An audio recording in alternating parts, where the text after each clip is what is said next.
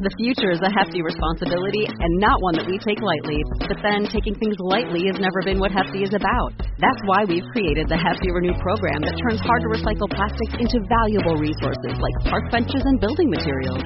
To participate, simply fill up an orange Hefty Renew bag with accepted items, tie it up, and drop it in with your regular recycling. That's it. It's that easy. It's time to rethink recycling with Renew. Particular valued resources may vary by geography. More info available at heftyrenew.com. Welcome to another episode of the Dose of Leadership podcast, the show that brings you inspiring and educational interviews with today's most relevant and motivating leaders.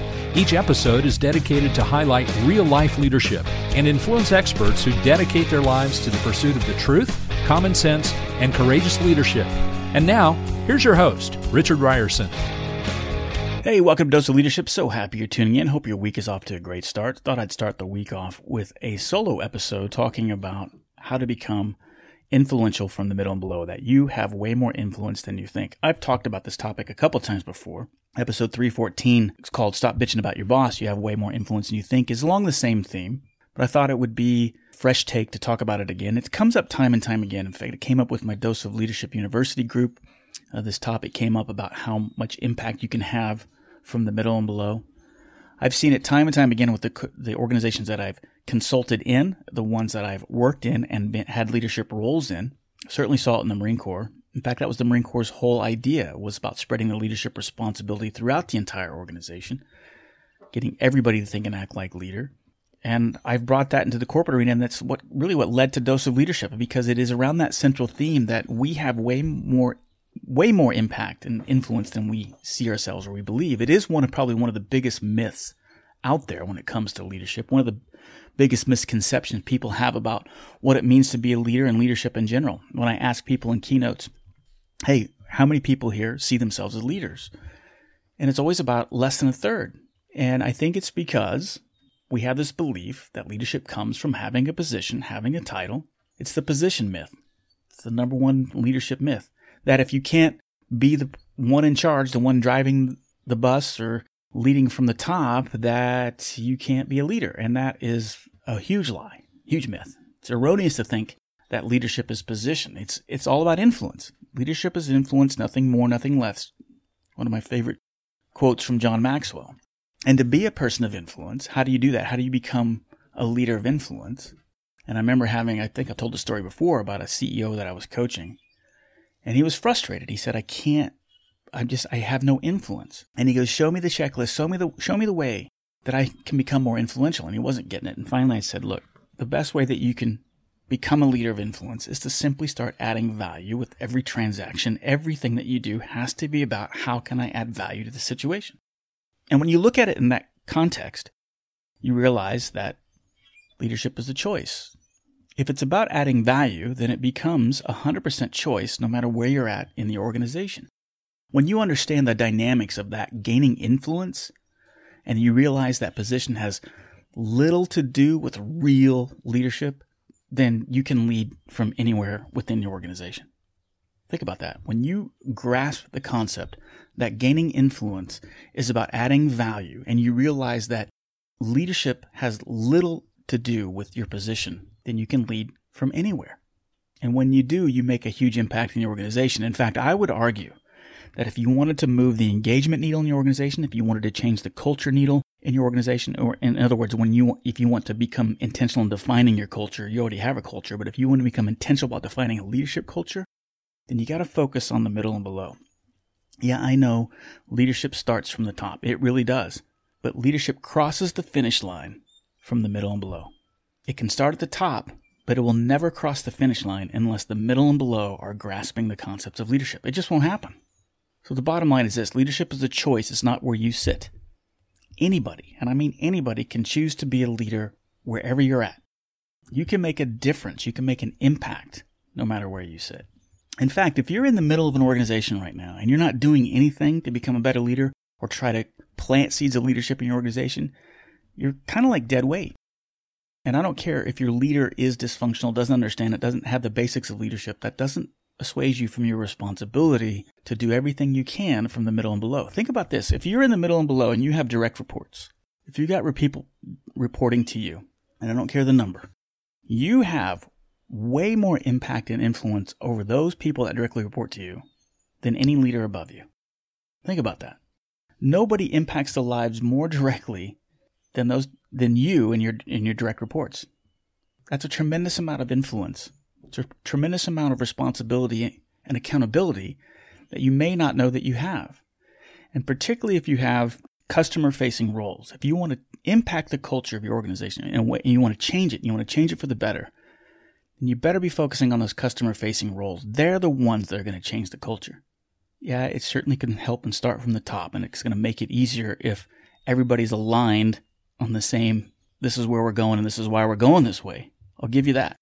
But remember what I said the leadership crosses the finish line from the middle and below. Starts at the top, but the middle and below takes it across the goal line. To do nothing, if you're in the middle, is your dead weight. And so even though you're in the middle of the role, you don't middle of the organization or you don't have a position, you don't have the title, you need to be prepared. I think it, it dives into that other myth that, well, I'll start leading once I get the position, once I get to the top. Then I'll learn how to lead. That's not going to happen. You know, just because you got a, a master's degree in management and leadership doesn't give you or qualify you to become successful in life or in any organization. At some point, you're going to have to get your hands dirty and get down in the trenches. And that's where real leadership happens, by the way. It happens in the trenches with the challenges that happen with the customer, with on the shop floor. That's where the real leadership happens. And so leading as well as you can, no matter where you're at, no matter what your situation, that's the proving ground. That prepares you for more and greater accountability and responsibility down the path. And so a certificate, a title, a degree isn't going to give you the experience and the knowledge that you need to become a great leader.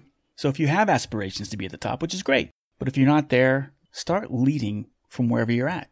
Volunteer for those crappy assignments. Do the things that nobody else wants to do. Develop a reputation to be consistent, right? Remember one of my four C's? Composed, confident, consistent, and courageous? Do those four C's no matter where you're at. Be consistent. Get a reputation that you're always going to do what you say you're going to do. And particularly things that nobody else wants to do. That's the fastest way to start gaining more leadership influence. And I get it. Leaders like the front more than the middle. And so you want to be fulfilled. You want to, you know, it's not natural to kind of want to stay put and maybe feel stuck. You want to be out front leading, but you have to learn how to be a follower. You know, what's the old saying that if you, if you're in the middle of the pack, it's, you know, what is that like a the dog sled thing? If you're in the middle, your view never changes. If you're in the front, it, it changes all the time. But remember, the the leader in the dog pack isn't the one out front. It's the person driving the sled, someone that's actually in the back. You have way more influence than you think. The key is you got to be prepared when those opportunities come your way. Preparedness is the key to luck and to opportunities. You have to be prepared when no one else is wanting to do the work. And that is part of the leadership journey. That is part of the lifelong process is being prepared when the opportunity presents itself. I got a great story, a great example I'd like to share that I think kind of drives that point home. And it's kind of different. It brings in the Rolling Stones and a singer named Merry Clayton. you think, well, how, what does the Rolling Stones have to do with leadership? Well, I love the Rolling Stones, and if you grew up in the era that I did, I just think one of the obviously they're one of the greatest rock bands ever. But they had a song that came out in 1969 called Gimme Shelter. And it's probably one of the, I think, one of the greatest Rolling Stone songs ever. It's very iconic. I'm sure y'all have heard it. I would play it, but I don't have the royalties to play it. But if you're not familiar with it, go look it up after the show is over. Listen to Gimme Shelter. You know, the song wouldn't be the great song that it is. It wouldn't be one of the greatest Rolling Stone songs ever if it wasn't for Merry Clayton. You're like, well, who the heck is Merry Clayton? Merry Clayton is the one that sang the backup vocals She's a gospel singer. I came across this story when I watched this uh, Netflix special called 20 Feet from Stardom. It came out in 2014 or 2015. It won an Academy Award for Best Documentary. It's a great documentary and it highlights, uh, takes a look at the world of backup vocalists and all the legends that they've supported and just their careers and their passion and their great voices and how they've made so many iconic songs, but they don't get the credit for it, right? But if it wasn't for them, you wouldn't have these great songs. And it's the same with Merry Clayton's story on Gimme Shelter. And Merry Clayton had, she backed up with some of the greats, you know, Elvis Presley and Temptations. And I mean, uh, she was just, she was well known within the, the circuit as the background singer and just this amazing voice. Well, she was getting ready to go to bed. It's midnight. Keith Richards and Mick Jagger were in the studio trying to hammer out this Gimme Shelter song. Something was missing from it. They'd been sitting on it for six months. It just wasn't, something wasn't right. Well, out of the blue, they called, they talked to their manager and they're looking for backup singers and they called Merry Clayton in the middle of the night. She's literally in her curlers, in her pink robe and pajamas, getting ready to go to bed. She's pregnant and the phone rings and she's asked if she can come down to the studio, which wasn't that far from where she lived, and belt out a couple of these lyrics background vocals. She didn't want to do it. Her husband, who's a musician, talked her into it. So she goes down there. She wraps a Chanel scarf around her curlers so she said she could look a little more classy. And she walks in there with curlers and her pink robe, and she didn't even really know who the Rolling Stones were. And Mick Jagger hands her these lyrics that have to do with rape and murder, and she's like, "You want me to sing about this?" And he says, "Yeah, sure." And she belts it out a couple times. And she says, "You want to?" He goes, "You want to do one more take?" And she goes, "Yeah, let me do one more. I'm just going to blow these guys away." That's what she's thinking in her head. I'm just going to knock the socks off, and I'm going to play you that clip. I'm going to play you just her part of it, isolated track of her singing that part in Gimme Shelter. And it's this, you know, 25 second clip that actually makes Gimme Shelter such an amazing song. So here, I'm, let me play this for you. Here we go.